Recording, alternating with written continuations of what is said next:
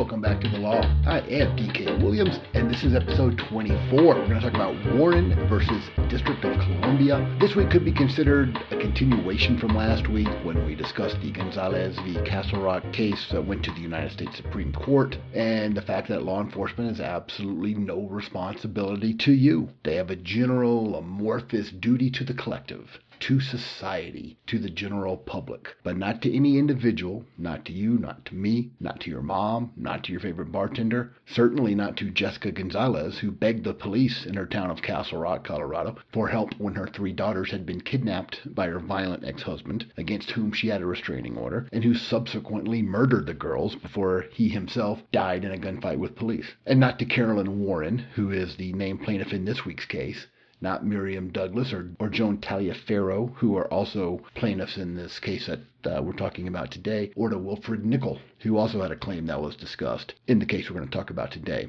They're the plaintiffs in this week's case. And we'll discuss that in more detail as uh, we get into it. But first, the Law with DK Williams is brought to you by the Launchpad Media Network always launching ideas in your direction. Find us at thelaunchpadmedia.com and follow me on social media, Twitter at BlueCarp and Facebook.com slash BlueCarp. I'd love to hear from you. And next week I can tell you that what we will be discussing, a case came out today from the United States Supreme Court. It was called TIMS, T-I-M-B-S, Timbs versus Indiana, where the unanimous U.S. Supreme Court said that states could not impose excessive fines or forfeiture. And in this case, Timbs was a guy who was convicted in a $400 drug transaction. And the state used that as an excuse to steal his $42,000 car he had purchased with insurance money from his dad's death. But that's next week. So at least that type of highway robbery sanctioned by the government and the police will at least no longer be as easy or allowed quite as blatantly. And wherever you're listening, ask you to like, comment, share, and subscribe if you are so inclined, because this is America, and you don't have to do anything you don't want to.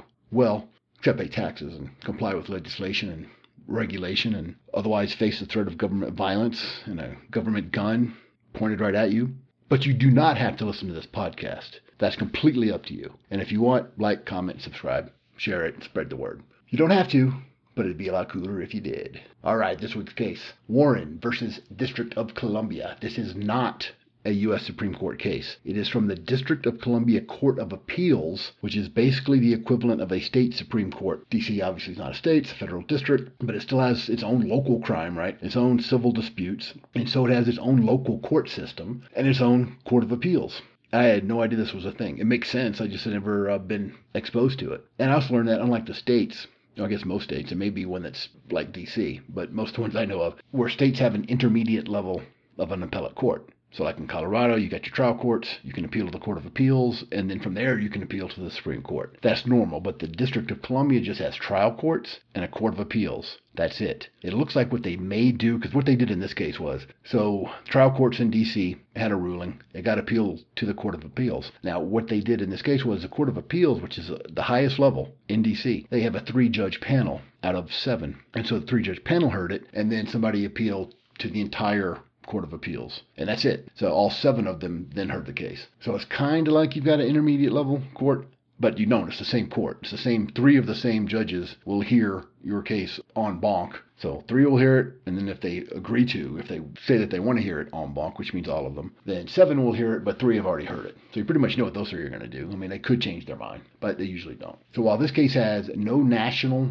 value and precedent, it only applies to the District of Columbia. No other court in the United States of America has to do what they said in this case. But it is still widely cited. It's perfectly in line with the holding of the United States Supreme Court in that Castle Rock v. Gonzalez case. And it cites cases from throughout the country. So while it has zero precedential value outside of D.C., it's correct and I think represents correct jurisprudence that every state would adopt if they haven't already. All right, so this case, Warren v. D.C., was decided in 1981, so it predates the Gonzalez case by over two decades. And you know, when I do these U.S. Supreme Court cases, I like to mention the justices involved in the decision, who agreed, who dissented, who did concurrences or whatever. No need to do that here. No one knows who these people are. But it was a unanimous 7 0 decision. So the D.C. Court of Appeals explained the issues and what happened before this case got to them, the highest court in the District of Columbia. This is some frightening, horrifying fact patterns here. It's pretty horrible, so be prepared. So the court says, describes, appellants Carolyn Warren, she's the named plaintiff in this case, she's on it,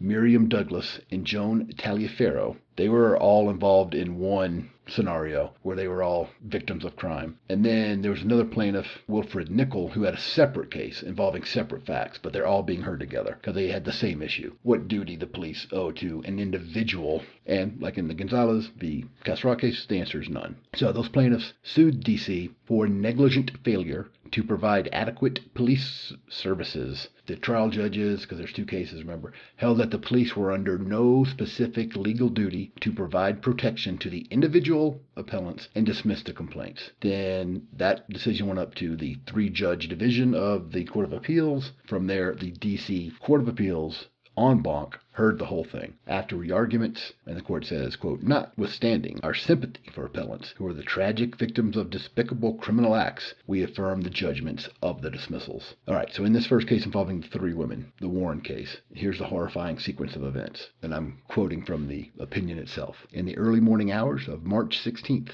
1975. Appellants Carol Warren, Joan Taliaferro, and Miriam Douglas were asleep in their rooming house at 1112 Lamont Street Northwest. Warren and Taliaferro shared a room on the third floor of the house. Douglas shared a room on the second floor with her four year old daughter. The women were awakened by the sound of the back door being broken down by two men later identified as Marvin Kent and James Morse. The men entered Douglas' second floor room, where Kent forced Douglas to sodomize him and Morse raped her. Warren and Taliaferro heard Douglas screams from the floor below because they're in the third floor. Warren telephoned the police, told the officer on duty that the house they were in was being burglarized, requested immediate assistance. The department employee who took the call told her to remain calm and assured her that police assistance would be dispatched promptly. Warren's call was received at the Metropolitan Police Department headquarters at 6:23 a.m. and was recorded as a burglary in process. At 6:26, so 3 minutes later, a call was dispatched to officers on the street as a code 2 assignment, although calls of a crime in progress should be given priority and designated as code 1. Okay, back to me. That's definitely a mistake. Does it mean that there is a cause of action? Well, the court's ultimately going to decide no. But that's definitely a mistake, calling it a code 2 when it should be a code 1 because it's a,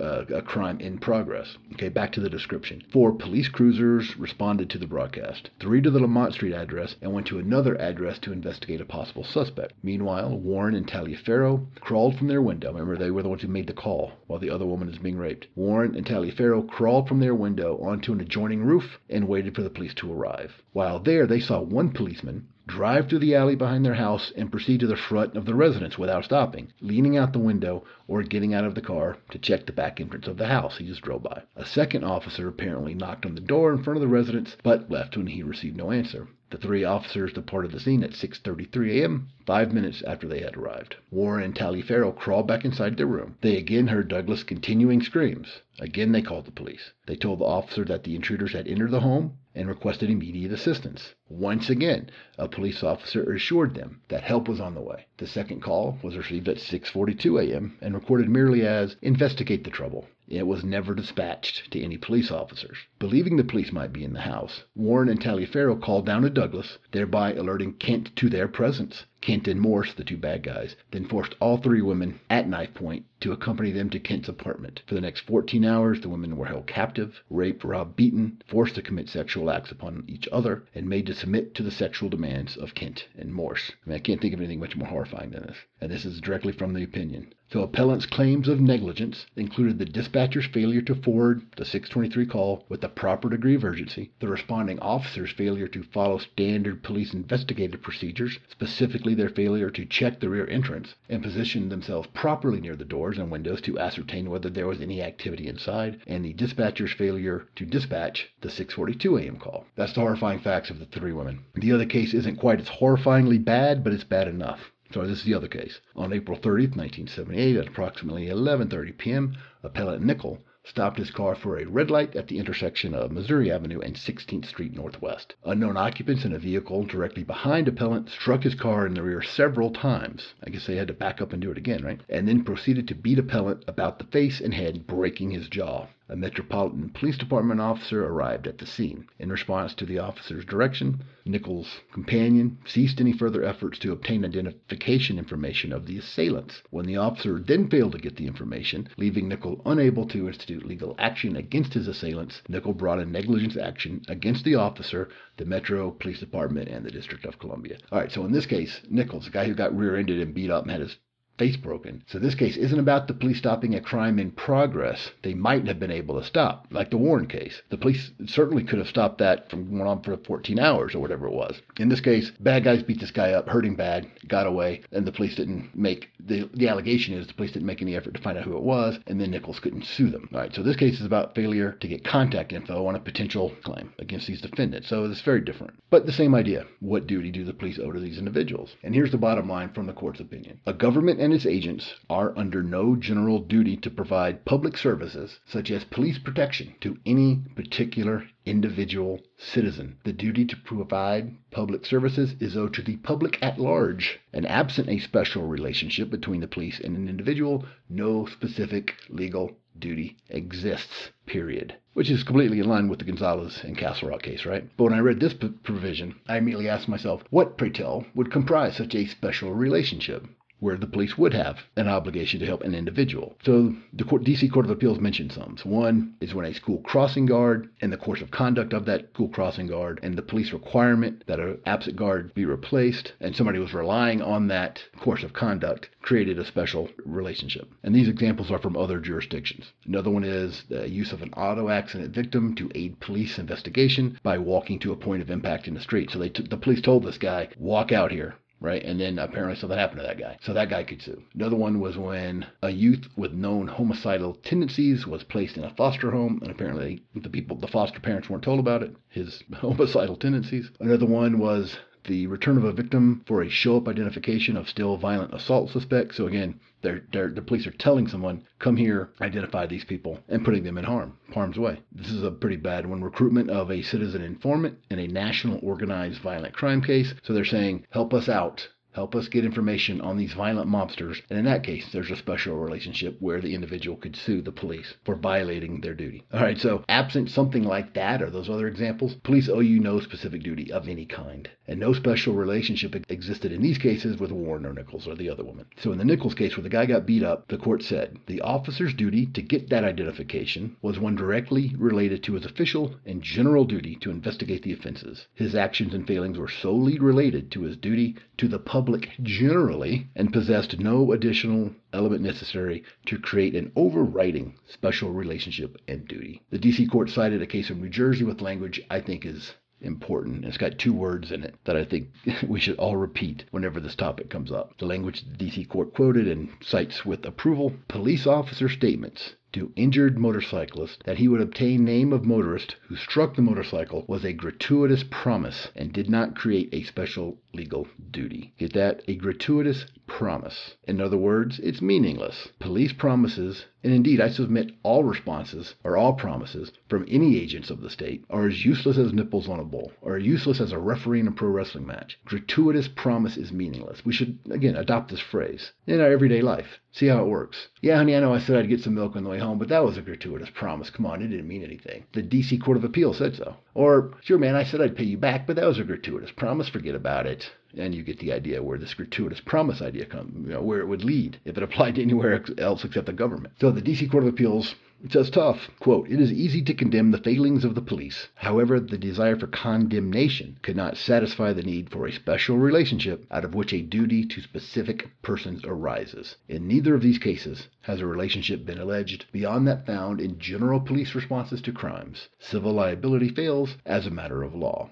Then they keep going. Quote, this uniformly accepted rule rests upon the fundamental principle that a government and its agents are under no general duty to provide public services, such as police protection, to any particular individual citizen. There you go. That's it right there. And the Castle Rock case says essentially the same thing. And like how they talk about provide public services and they say such as police protection. So that means there could be other things, right? Like fire department, any other number of things that the government provides. The government's not under any general duty to give it to you or any individual. And the D.C. Court of Appeals cites a U.S. Supreme Court that I submit isn't really applicable. They, they cite Turner v. U.S. And in that case, it, it deals with a Creek Indian nation and Congress's authority over the Creek Indian nation and some jurisdictional issues that really distinguish it from these other cases. I, it seems a reach to me. And sometimes judges will do that. They'll find something that may not be exactly on point, try to stretch it a little bit, especially if they're trying to use a U.S. Supreme Court case, because that's got all the,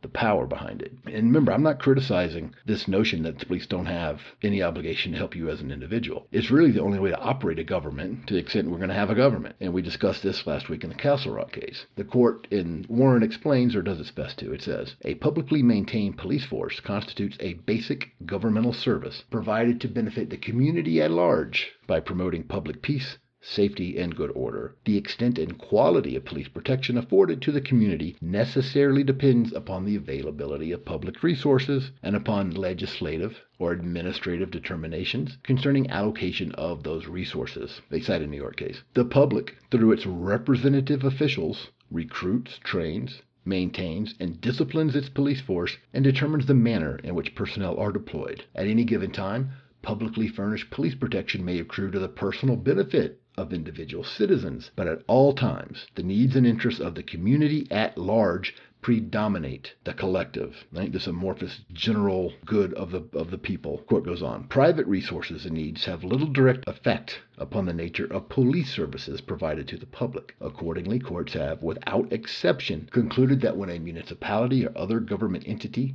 undertakes to furnish police services, it assumes a duty only to the public at large and not to individual members of the community. Dereliction in the performance of police duties may, therefore, be addressed only in the context of public prosecution and not in a private suit for money damages. And I'm not exactly sure what they mean by public prosecution. Do they mean like bad press? in the public. That mean like voting the officials out, voting the, the city council people or whoever it is that hires the chief of police, or voting out the sheriff? Is that what they mean? The court goes on. This role of duty owed to the public at large. Again, I'm just just digging how they talk about this this amorphous concept of the public at large, but that's what they talk about. So the public at large apparently isn't comprised of individuals. No, no, individuals don't get any specific protection. Just everybody gets protection. But nobody gets it, but everybody gets it. All right, back to the court. This role of duty owed to the public at large has been most frequently applied in cases involving complaints of inadequate protection during urban riots or mob violence. Many of these cases challenge the preparedness of the police to handle such situations, while others challenging the tactical decisions made to curtail or remove police protection from the riot areas. In one case, officials of the Metropolitan Police Department of the District of Columbia had decided to limit police presence in the area of a particular company store during the 1968 riots. This store, Murphy's Store, was destroyed, and the company filed a claim against DC contending that the police department had deliberately or negligently abandoned its policing obligations during the riots and thereby permitted rioters to destroy Murphy's property. In affirming the dismissal of Murphy's claim against the district, the United States Court of Appeals, which is the court writing this particular case with Warren, for the District of Columbia, held that D.C. had no direct legal obligation to Murphy and that Murphy therefore had no substantive right to recover damages resulting from failure of the government or its officers to keep the peace. No right to recover damages because the government screws up. Again, that's the only way to run a government. But we need to disabuse ourselves or anybody else of the notion that the government is going to take care of you. You hear that all the time from statophiles, right? People who love the state. The state will take care of us. Well, the state's telling you they're not. So who are you going to believe? Fantasies of Bernie supporters or the courts themselves telling you the government has no duty to take care of you. And here's an example of this. They uh, cited a Florida case. In that case, plaintiff had contacted the St. Petersburg Police Department and made arrangements for specific police protection while making deliveries in a dark and secluded part of the city. The plaintiff had been previously attacked while making such deliveries and accordingly relied upon the assurances of police personnel that officers would be on the scene. Following carefully the instructions given him by the police, plaintiff was nevertheless shot by assailants. The order dismissing plaintiff's complaint against the city was affirmed on the grounds that in the absence of a special relationship not present in that case, the police department was under no duty to protect the plaintiff. Again, it's just a gratuitous promise. Even though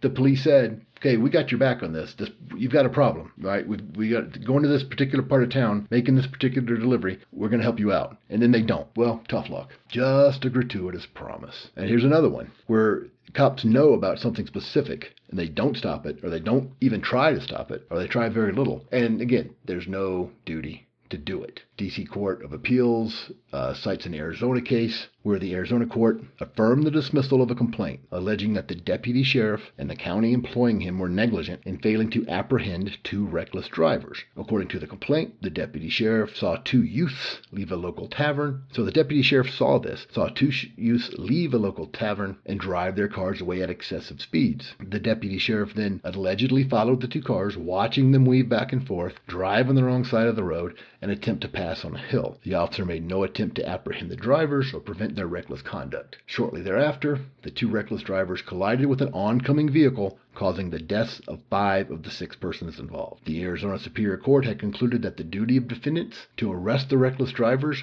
was a duty owed to the general public and not to the deceased occupants of the oncoming vehicle. Can't get any clearer than that, right? Now, assuming these allegations are true, and that's what the court has to do in a motion to dismiss. So even if you get past the motion to dismiss, so even if the Arizona court had said, okay, yes, you can proceed to a jury trial, at that point, then the plaintiff must c- convince the jury that what he said happened actually happened. The jury's got to believe all these things he just said, or most of it. So the plaintiff still has to demonstrate and prove to a jury that what the deputy sheriff did here was negligent. And it is, except one thing the absence of a duty. What duty? The duty to do their job. Well, for you. They don't have to do it for you. And if they don't have to do it for you, you can't sue when they don't do their job and five people die. And ultimately, this is a way to protect the police, the state, because the police are just part of the state. They're the part of the state with the guns, or one part of the state with the guns. And these cases, this DC Court of Appeals case, these cases cited by it, all are protecting the government from civil liability. Because if every time the police screwed up, they had to pay for it, the government would run out of money, they have to raise taxes on everybody else. And again, this is the important point. It shouldn't surprise anyone